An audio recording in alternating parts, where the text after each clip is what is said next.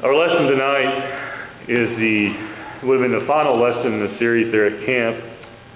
Uh, that series was Power and Glory. Tonight's lesson is looking at my power in Christ, my power being a reference to the power that a Christian has in Christ. And so I want to show this evening the power that the Christian does have in Christ. We want to do the first thing about that word power. Power is defined as the ability to do something or to act in a particular way. And the Christian does have the ability to do certain things or to act in a particular way through Christ. But our focus is really looking at the ability to do something. The abilities we have are granted to us through Christ.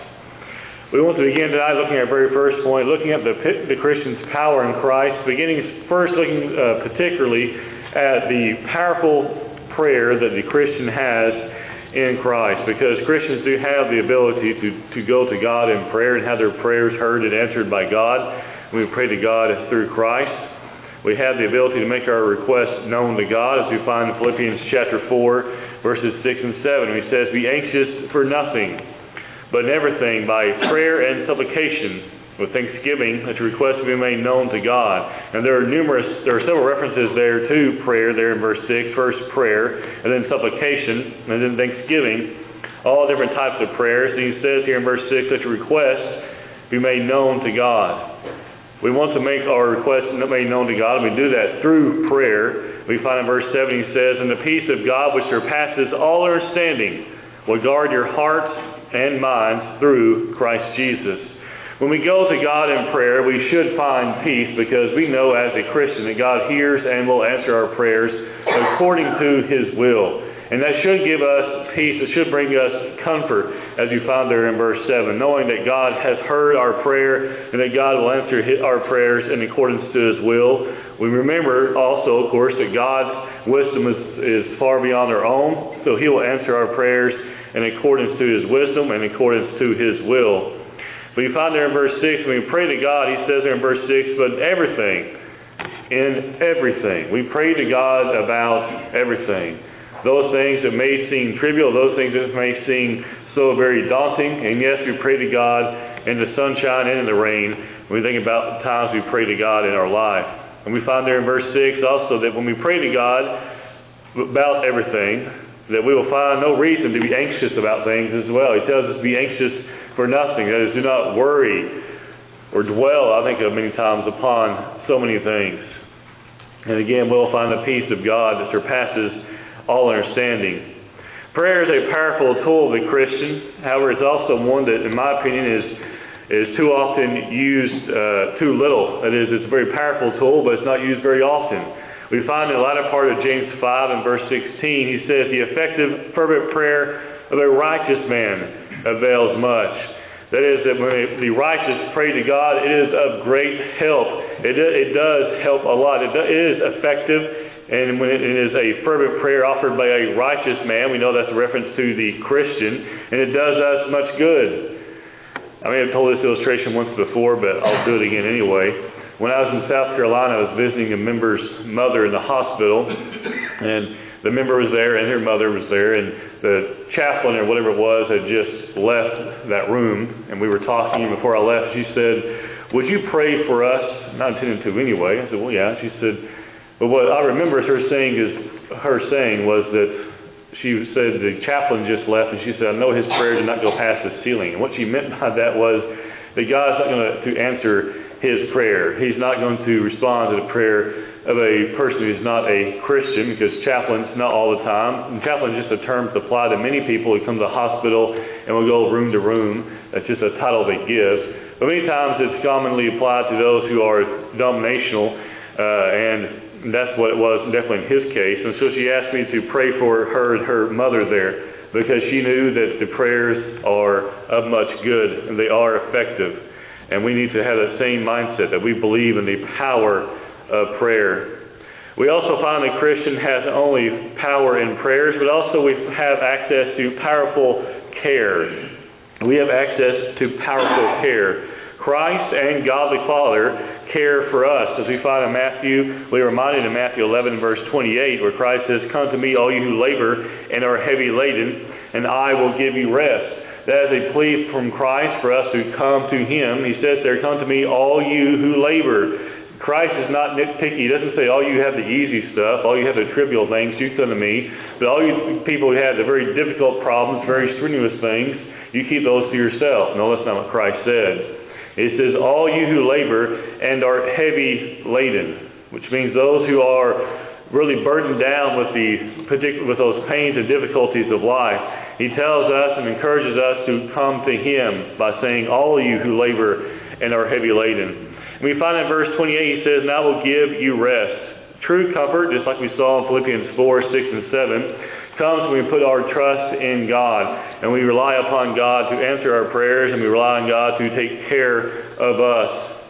Christ also tells us that we will put Him first, that our daily needs will be met. In Matthew chapter 6, beginning in verse 31 and following, we've seen that very same idea. When he says, Therefore, do not worry, saying, What shall we eat? Or what shall we drink? Or what shall we wear? For after all these things the Gentiles seek. For Heavenly Father knows that you need all these things. So he mentions there and categorizes those things there as needful things, not wantful things or desires, but needful things. And then he tells us in verse 33 But seek first the kingdom of God and his righteousness, and all these things shall be added to you. Seek first the kingdom of God is the idea that we put God first, we follow Him, we obey His word, and we, He is the focus in our life. He tells us there in verse 33, and His righteousness, we seek God's will, we seek to do God's uh, word and to obey Him. He tells us, as a result, these things shall be added to you. Those needful things he mentions there in verse 32. He tells us there in verse 34, because of all these things, therefore, which means because all things we've already said, do not worry about tomorrow. Don't worry about those things that pertain to tomorrow, the things we're going to eat, what we're going to drink, what we're going to wear, all those types of things. He says, sufficient for the day is its own trouble. We are to, to focus on today and putting God first today, and we'll worry about tomorrow if it does indeed arrive. Not in the sense we actually worry about it, we will deal with it at that time. So the, the Christian has power in Christ by powerful prayers and in the form of powerful care but also, we to remember that in Christ, the Christian also has the power to overcome. Because we know we have powerful things, we have powerful tools, we also have the ability to overcome various things because of the powerful tools that God has given us. We have the powerful strength to overcome temptations.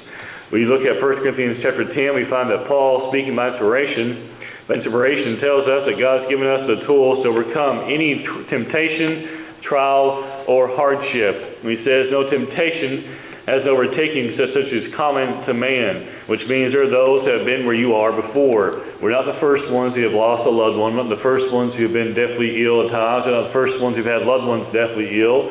We're not the first ones who've had various hardships that come upon us. There are those who have gone before us who endured similar things, and many times much, much worse. So he tells us no temptation has overtaken such as common to man which tells us we can know how to deal with it. We take the advice also of those who have gone before us. He says here in verse 13, but God is faithful. That is the key part of that verse. God is faithful.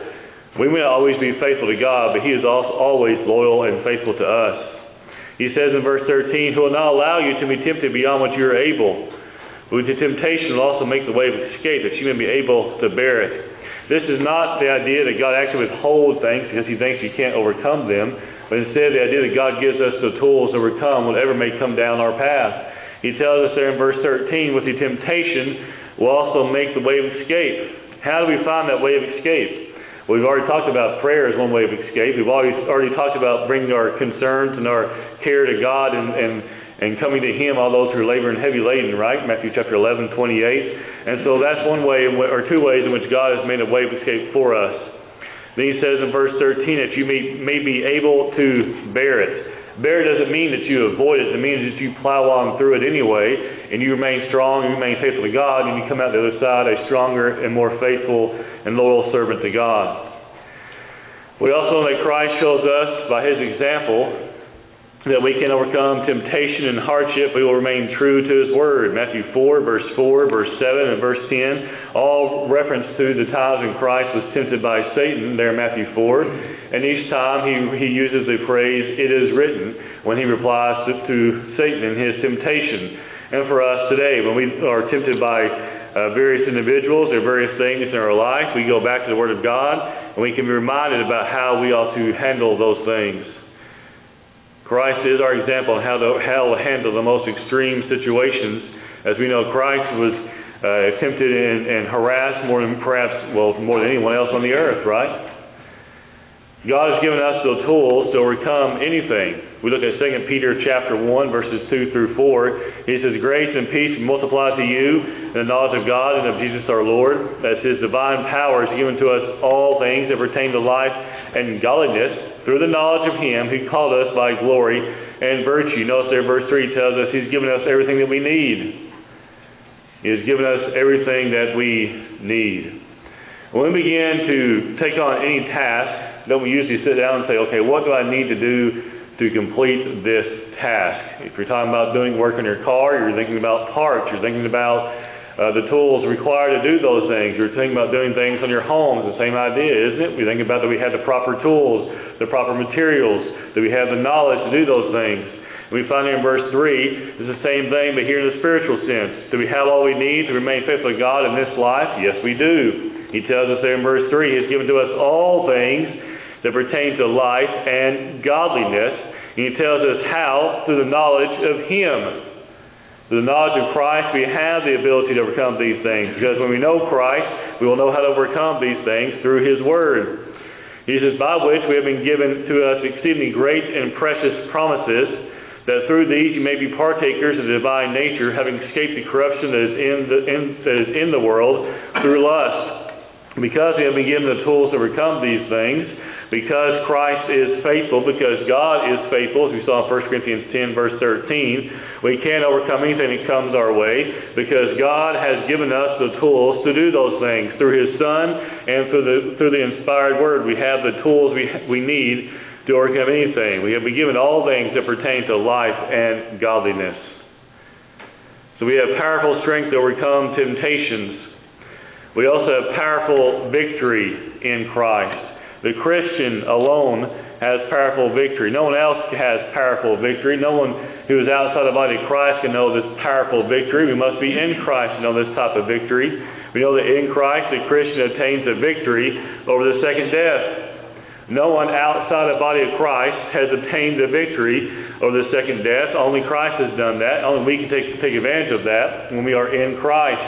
Looking at 2 Timothy chapter 1, verses 9 and 10, he says, Who has saved us and called us to the holy calling, not according to our works, but according to his own purpose and grace which was, in, was, was given to us in Christ Jesus before time began. He tells us there in verse 9 that we cannot get to heaven by our own works. We cannot save ourselves or how many good things we do, but it was given to us according to, to Christ or to God's own purpose and grace which was given to us in Christ Jesus before time began. How was grace given to us in Christ Jesus?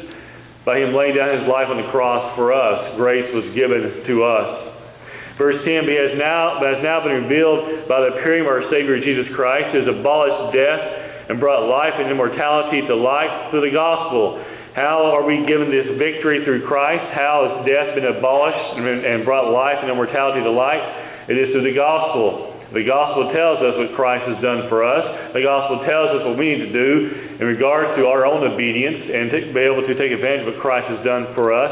We find all those all those things revealed to us in the gospel. So, so therefore he has abolished death and brought life and immortality to light through the gospel. When we obey that gospel plan of salvation we find revealed in the New Testament.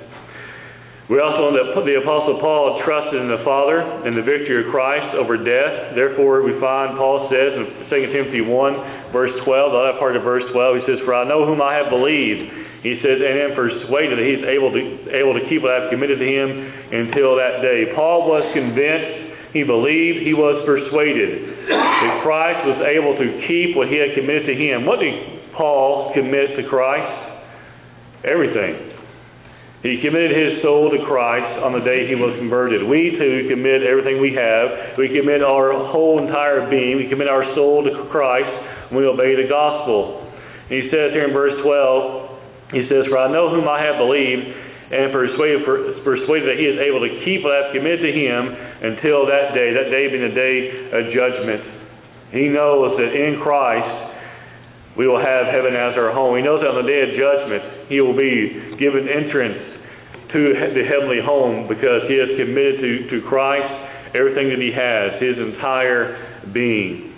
And we today can, can follow that same idea as well. When we commit everything we have to Christ, we know whom we have committed those things to, and we can be persuaded that he is able to keep what we have committed to him until that day. The Christian has been given great power in Christ. We could think about some other things that Christ has given to us, given to the Christian. We know that He has given us great and tremendous fellowship. He has given us great and tremendous love for one another and love from God. We know He has given us so very much in this life. He has blessed us not only with spiritual blessings, He has blessed us with physical blessings as well. They may not be what we think they should be, but it doesn't mean that God has not blessed us with those things. The Christian is given great power through Christ. As we think about those things, we find the Christian is given a powerful communication tool through prayer. Think about this for a second. God only answers the prayers of who? The righteous. God only answers the prayers of the righteous. He responds and gives gives our answer gives his answer to us. You know that powerful care through his promises and the written word is only granted to the Christian. The non-Christian can read about it, but never enjoy it until they obey the gospel. So we have powerful care through his promises and the written word. We have the powerful ability to overcome whatever may come down our path. We can overcome whatever whatever is waiting for us, whatever hardship, physical, spiritual, health, financial, whatever it may be. We can overcome those things. And the Christian has been given powerful victory over sin and the second death. All these things are only for the Christian. All powerful attributes are found only in Christ. If we're going to have these powerful tools, we must be able to be we must be part of the body of Christ. You think about sometimes you see the sell ads, and sometimes they'll say, you know, we have the coupons. Some of them used to have coupons you print out or cut out. You bring it in, you can get the sale price of whatever it was. You walked into the store without it, would you get that sale price? No. If you walk into a store before the sale begins, do you get the sale price? No. If you walk in a store and you don't buy the, you do the buy one get one free, but you say I don't want to buy the first one, I just want the free one. Do you get it? No. So you have to follow the rules. And what do we do today? We're to, we'll have these powerful blessings from Christ. We follow the rules to use that phrase. We follow God's word. We obey the gospel so we can have those things that Christ has done for us. We take advantage of those things that Christ has done for us, and therefore we can have heaven as our home one day. All powerful attributes are found only in Christ. We think about Jeremiah 10 and verse 23. He says, O Lord, I know the way of man is not in himself, it is not a man who walks to direct his own steps. It is not a man who walks to direct his own steps. History teaches us repeatedly that we cannot make it to heaven on our own. You go back and look in the Old Testament, you look, yes, even in the New Testament as well, you find those who try to do things their own way. But they never were pleasing in the sight of God. But you go back and look at history of the Old Testament, we find those who worship idols, those who worship false gods of all types and all forms, and they never found what was pleasing to God because they were not following God, only themselves. We moved in the New Testament, we find men like the Pharisees and Sadducees who were creating laws and traditions they were in contradiction to the Word of God. As Christ Himself said, how, how they had made the law of God no effect by their tradition. They're trying to do things their own way. Well, it didn't work. That's why Jeremiah gives us this reminder even back during his day and still applies for us today. When he tells us, he says, I know the way of man is not in himself. You think about that phrase, I know, which means he understands, he gets it. We cannot do things our own way. Jeremiah realized that he couldn't do whatever he wanted and then still be pleased in the sight of God. That's why he says, the way of man is not in himself. He says, not, it is not in man who walks to direct his own steps. What he's telling us is man does not possess the ability to get to heaven on our own. We must be a part of the body of Christ. We must put our obedient faith in Christ. Mankind does not possess spiritual power or spiritual victories. Only Christ grants them, uh, grants those things to man. And it's only granted to us by Christ when we obey His word and the gospel. 2 Timothy chapter 1, looking at verse 10, tells us, But now has been, has been revealed by the appearing of our Lord, by our Savior Jesus Christ, who has abolished death and brought life and immortality to light for the gospel has been granted to us by Christ. How? When we obey His Word and the Gospel. You know, it's difficult sometimes, or it's maybe it's frustrating when you hear people talk about God in, in ways that really seems to be only in reference to doing works. You hear people talk about how they have helped, maybe helped the needy, Maybe they've helped the poor, they've, they've fed the poor, they've clothed the poor, uh, they've helped pay bills for the poor, but yet their focus is on the benevolent side, but we don't hear much about the spiritual side. No doubt those things are good, but if we want to have heaven as our home, we have to be those who have obeyed the gospel. We can do all types of works, all types of good things, or that are kind and generous, but unless we obey the gospel, we'll never have heaven as our home. We'll never uh, have the, the, the powers and the abilities granted to Christian. They're only found in Christ, as Paul told those in Ephesus. When he says, tells us all spiritual blessings are in Christ. You think about that, if all spiritual blessings are in Christ, and they are, if all these powerful tools we talked about this evening are in Christ only, and they are, if all those powerful abilities granted to us are only in Christ, and they are, where should we be? Well, we should be in Christ. We should be those who want to obey the gospel. We should be those who want to do what is right and pleasing to God. As though we all think about the power of the Christian that the Christian has in Christ. Remember, you must be in Christ to enjoy these wonderful blessings. We think about the gospel plan of salvation, and I worded it, I don't remember exactly how I worded it in camp, but it was similar to what I'm about to say now. The gospel plan of salvation is not difficult to obey. Hearing the word of God is not difficult. And based upon what we have heard, we believe that Jesus, Jesus is the Christ, the Son of God. That's not difficult. In a sense, it's not physically difficult, right? It's not something that we cannot do. It's not beyond our ability. So hearing, believing, that's not difficult to do. Repenting of our sins, that can be difficult in the sense that we have to recognize our sins and, and realize we need to change. Are we able to do that as a human being? Yes, we are. The ability to confess that Christ is the Son of God, that's not beyond our ability. Because we have heard the Word of God, when we believe that Christ is the Son of God and we repent of our sins, confessing Him as the Son of God should not be difficult for us to do. And then we immerse, we are immersed in baptism, as we find in Acts 2, verse 38, for the remission of our sins. And we are placed in the body of Christ, Galatians 3, verse 27. None of those things are difficult to do if we are humble enough to do it. They're not something that is going to be, going to be physically draining of us, are they? You think about what God requires of us. We know He requires us to hear, to believe, to repent, confess, be baptized, and then to remain faithful to Him. Have you ever thought about what the world, the denomination world says God requires? Say a prayer and what? Accept Christ into your heart. You know, in the biblical sense, how do we do that? We're going to say that in a biblical sense, how do we do that? Well, obeying the gospel. But we know the denominational world doesn't mean that, do they? So they ask us to do something that is not physically able to, to be done without the proper steps of God's plan for man's salvation. So is that difficult to do according to man's plan? Yes, it is. Because how can you accept something when you haven't heard it or really believed in it, or repent of your sins, or confess Christ, or be immersed in baptism? How can you put ask Christ into your heart, so to speak, without doing those things? Well, that's not possible. We know some say you must be able to to speak in tongues. Well, the Bible tells us that is a impossibility. Those things have come to an end. So others will say you must come forward and kneel at a mourner's bench and pray until the Holy Spirit reveals to you that you are saved. Well, that's difficult to do because that's not possible to be done. So what must we do? We must obey the gospel as we find revealed in the New Testament. And that is the easiest plan to obey. when our heart is right, and we decide that heaven is indeed worth it all. This evening, as you think about these things, we can help you or encourage you in any way. You can come forward now as we stand and sing the song that's been selected.